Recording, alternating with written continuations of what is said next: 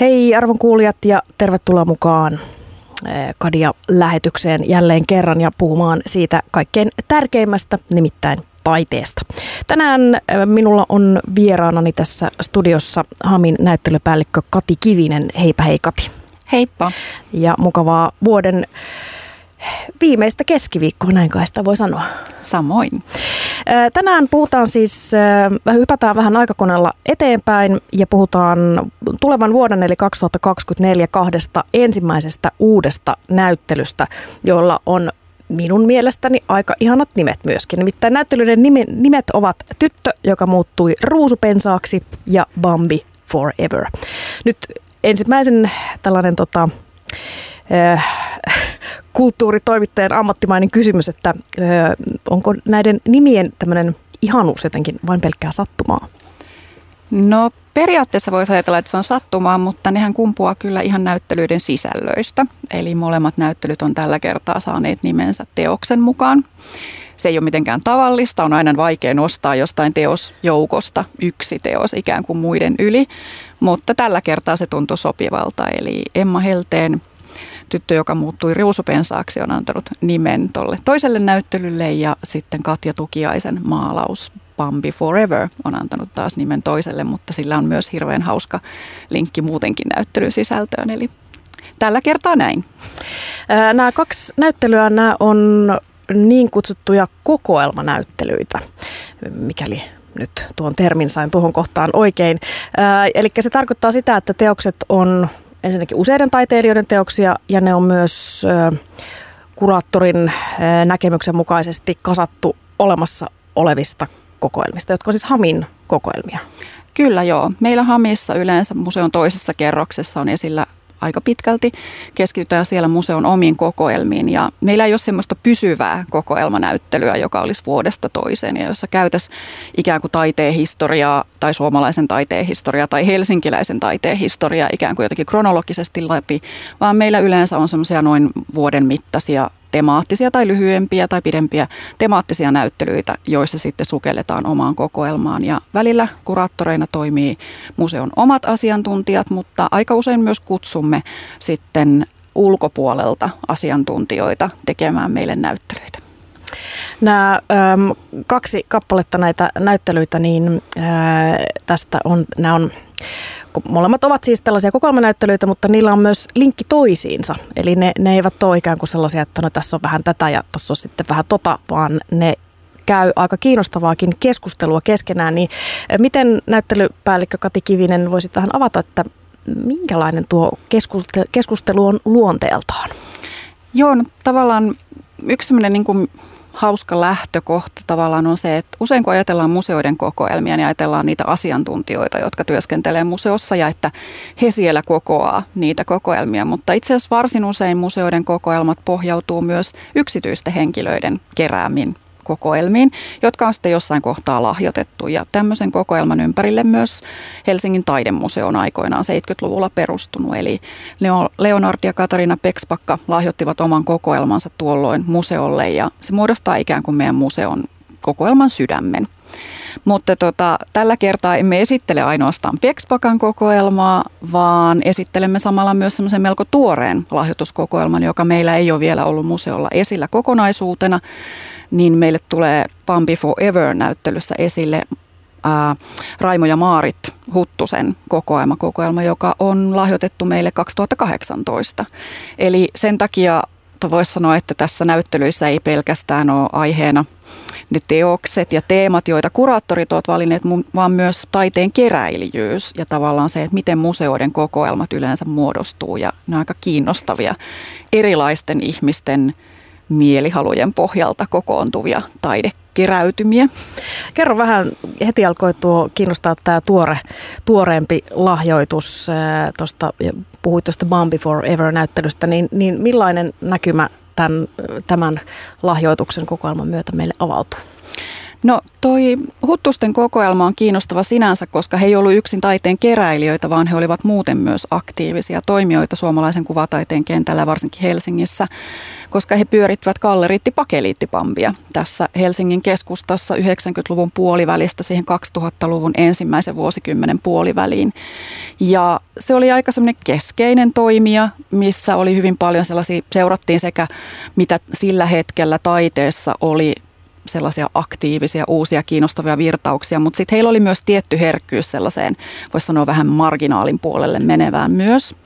Ja nyt kun sitä kokoelmaa, joka lahjoitusvaiheessa oli lähes 300 teosta, nyt se on jo yli, koska se on karttuva kokoelma, eli uusia teoksia tulee yhä meille kokoelman osaksi. Se keskittyy hyvin paljon maalaustaiteeseen, siellä on toki myös valokuvaa ja siellä on veistoksia, mutta maalaustaide ja myös semmoinen hyvin tietynlainen ihmiselämän, voisi sanoa niin kuin erilaisiin ää, tunteisiin ja tunnelmiin sukeltava maalaustaide on hyvin vahvasti siellä esillä 90-luvun alusta, voisi sanoa näihin päiviin asti. Tuosta Bambi Forever nimestäkin voi ehkä vähän päätellä sävymaailmaa, mutta avaako se kuitenkaan ihan kaikkea näkymää siihen, että mitä siellä on luvassa? Ei, ehkä me vähän viehetyttiin enemmän siihen sanaleikkiin sen Pagelitti Pampin niin, näyttelyn nimen kanssa. Että mä sanon, että ehkä Katjan teos on ehkä sieltä positiivisemmasta päästä ja saadaan myös mukaan myös vähän tummempia värejä, koska selkeästi keräilijöitä on kiinnostanut semmoinen hyvin vahva ää, ote taiteilijoilla ja semmoinen, niin kuin mikä luotaa ihmisen erilaisia tunnetiloja. Että siellä ei, ei kaihdeta melankoliaa, ei, ei kaihdeta myöskään sellaisia tummempia sävyjä, mutta siellä on myös yllättävän paljon huumoria. Eli musta se balanssi on kyllä ihan kunnossa. Mahtavaa. Ö, otetaan vielä sananen myöskin tuosta tyttö, joka muuttui ruusupensaaksi näyttelystä. Ö, millainen, siellä, millainen näkymä siellä avautuu? No me alun perin kutsuttiin turkulainen taidehistorioitsija Asta Chilman jo tuossa viime vuoden puolella tutustumaan siihen meidän kokoelmaan ja tekemään meille näyttely sen pohjalta. Ja miksi päädyimme häneen, niin oli ehkä ennen kaikkea, koska hän on väitellyt ei niin kauhean pitkän aikaa sitten Turun yliopistossa ja hän keskittyi 1900-luvun alkupuolen naismaalareihin ja ennen kaikkea väriin ja värin käyttöön heidän teoksissaan. Ja kun toi Pexpakan kokoelma on hyvin paljon varsinkin sen vanhempi osuus on paljon maalaustaidetta, esittävää maalaustaidetta ja väriin hyvin pohjautuvaa maalaustaidetta, niin meitä kiinnosti, miten tämän päivän suht tuore tutkija ikään kuin tarttuu semmoiseen vanhempaan maalaustaiteeseen ja mistä näkökulmasta hän lähtee sitä tarkastelemaan. No Asta sitten halusi kuitenkin tuoda rinnalle myös nykytaidetta, eli lopputulos on mun mielestä hirveän kiinnostava semmoinen vuoropuhelu ja tietysti paikoin myös semmoinen niin kuin rinnastaminen vanhan ja nykytaiteen välillä, eli sinne on palittu Hamin muusta kokoelmasta valokuvia, maalauksia, installaatioita, veistoksia. Eli saadaan sitten rinnastettua eri-ikäisiä teoksia. Ja häntä kiinnostaa hirveän paljon just se, että millä tavalla me katsotaan taideteosta, mitä me nähdään, kun me katsotaan sitä. Ja ennen kaikkea nyt tässä, että miltä se vanha teos 1900-luvun alkupuolta rupeaa näyttämään, kun me katsotaan sitä rinnakkain jonkun nykytaiteilijan teoksen rinnalla, niin semmoista tosi voisi sanoa perinteistä taidehistoriallista kuvanluentaa, mikä on mun mielestä itse asiassa tosi tärkeää, että me vähän pysähdytään miettimään, että millä tavalla me katsotaan ja mitä me taideteoksessa nähdään. Ja se on mun mielestä katsomisessa aina, aina tota, varsinkin kun katsoo sanotaan nyt vaikka jotain 1600-luvun teosta esimerkiksi, kun siinä on niin, mun olemassaolon ja sen tota, taiteilijan olemassaolon välillä on niin pitkä aika, että mm-hmm. sitä on vaikea niin kuin, hahmottaa. Et ehkä joku sata vuotta voi olla sillä, että Aa, niin ehkä mun isovanhemmat, mutta sitten kun sitä aikaa onkin kulunut niin kauan, niin se on tosi mun mielestä jotenkin ihanan haastavaa ja kutkuttavaa miettiä, että miten ihminen vaikka nyt 1500-1600-luvulla, että mi- miten hän on ajatellut, mitä hän on niin nähnyt ja millainen ylipäätään maailmankuva silloin on ollut ja kun hän on vaikka maalannut tämmöisen jonkun kynttilän jossain toisen kynttilän valossa, niin että mitä siinä ympärillä on ollut ja, ja ylipäätään se, että miltä siellä on vaikka tuoksunut siinä hänen niin kuin maalaustilassaan. Ja se, se on äh, semmoinen ihana mielikuvitus aikamatka sellaiseen tilanteeseen, josta ei koskaan voida tietää, että mitä siinä sillä hetkellä niin on ollut. Mutta myös se on musta hirveän kiinnostavaa miettiä aina, että, että vaikka jos ihminen katsoo toista ihmistä, niin että miten vaikka sata vuotta sitten ihminen on katsonut tai taiteilija on katsonut ihmisvartaloa, naisvartaloa, miesvartaloa, vartaloa vartaloiden joukossa? Näitä asioita Asta on esimerkiksi myös paljon pohtinut, koska toki esimerkiksi Pexpakan kokoelma, niin se vanhempi maalaustaide on hyvin paljon miesmaalareiden maalaamaa. Siellä on paljon muotokuvia naisista, siellä on myös alaston kuvia toki, eli siinä on se hyvin tyypillinen lähtökohta, mm. mikä tuohon aikaan taiteessa on ollut. Mutta sitten kun Asta rinnastaa sitä nykytaiteen kanssa ja sitten siellä tulee myös sellaisia vähän niin kuin samantyyppisiä teoksia, mutta sitten me ruvetaankin lukemaan niitä molempia vähän, vähän eri tavalla tämän päivän vinkkelistä tarkasteltuna. Mutta just semmoiset katsomisen tavat, katsomisen kohteena oleminen, samoin myös henkilön, kuvassa olevan henkilön habitus tai olemus, niin on sellaisia teemoja, jotka häntä on kiinnostanut tuota kokonaisuutta tehdessä. Ja sitten toki hän on myös ottanut semmoisia, voisi sanoa, hyvin perinteisiä taiteen, voisi sanoa niin kuin aiheita, niin kuin esimerkiksi asetelmamaalaukset tai maisemamaalaukset, niin niitä on myös siellä joukossa, mutta sitten rinnalle saadaan voisi sanoa vähän tuoreempaa maisemaa, jos siellä on esimerkiksi vaikka Erik Kreuzigerin maalauksia uima-altaalta ja sitten vaikka Anna Mendieta valokuvia, joissa taas sitten taiteilija su- suoraan ihan fyysisesti sukelt- on sukeltanut sinne maisemaan tai maahan ja luonut omalla kehollaan muotoja siihen maa, maa, maan pintaan. Kadia lähetyksessä siis äh, puhutaan jälleen kerran siitä mielestäni kaikkein tärkeimmästä, nimittäin taiteesta.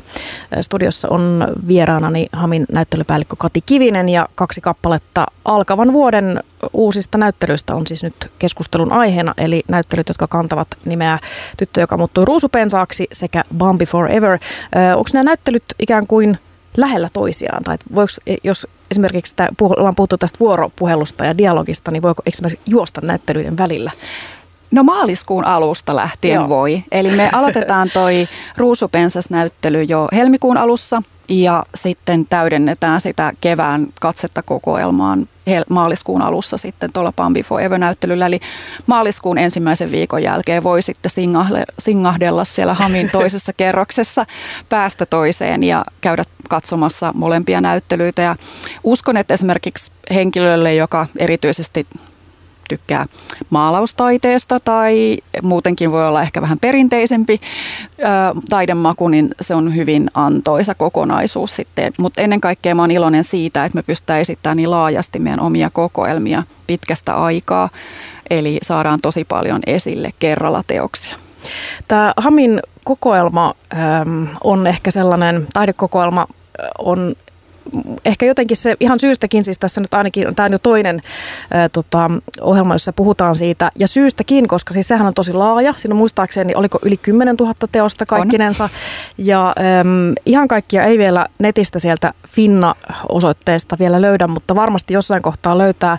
Se on tosi massiivinen kokoelma, ja se on tosiaan meidän helsinkiläisten ikään kuin kokoelma, ja, äm, ja ehkä saattaa joillakin olla sellainen fiilis, esimerkiksi vaikkapa itsellä, kun kävin tuossa vähän aikaa sitten Berliinissä ja kävin katsomassa aina sen Hamburger Bahnhof um, taidemuseon kokoelmanäyttelyn, jossa on aina ne samat teokset, mutta ne on niin hienoja, niin niitä voi aina käydä katsomassa. Sitten jotenkin mietin, että se on ihanaa, että on olemassa joku paikka, jossa, että okei, mä menen katsomaan tämän Monalisan tänne ja se on aina tässä ja se on tollanen ja sitä voi omasta perspektiivistään ja tulokulmastaan aina vähän miettiä, että miten sen katsominen muuttuu. Mutta mun mielestä on ihan hirvittävän hienoa myöskin, että on olemassa ikään kuin museo, jonka kokoelmia että et se ei ole, ei ole sitä yhtä monalisaa siellä, vaan että, että sitä ikään kuin pystyy helsinkiläiset käydä ihan, siis kaikki pystyvät Hamin tiloissa käydä tuota, niitä teoksia laajastikin katsomassa. Ja musta on ihan mahtavaa, että, että tällainen ikään kuin vaihtuva,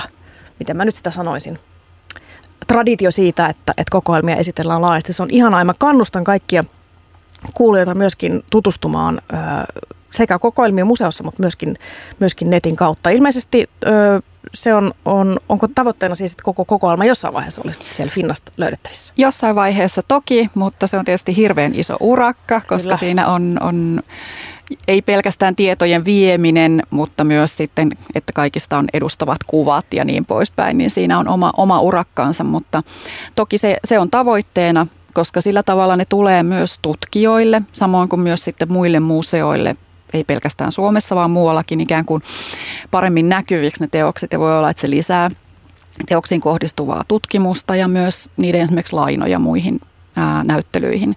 Mutta jos miettii helsinkiläisiä, niin helsinkiläisillä onneksi on myös hyvä mahdollisuus nähdä paljon meidän kokoelmateoksia erilaisissa Helsingin virastoissa ja muissa, joihin me deponoidaan tosi paljon. Eli meillä kokoelma on vain osittain varastossa, että se on tosi laajasti käytössä koko ajan, koska sitä talletetaan erilaisiin helsinkiläisiin yleisiin tiloihin, kouluihin ja samoin sitten kuitenkin reilu 3000 teosta jo meidän tuosta kokoelmasta on myös julkisia teoksia, joita koko ajan tuotetaan ympäri sekä julkista kaupunkitilaa että myös erilaisia jälleen uudisrakennuksia ja muita, mitä kaupunkiin rakennetaan.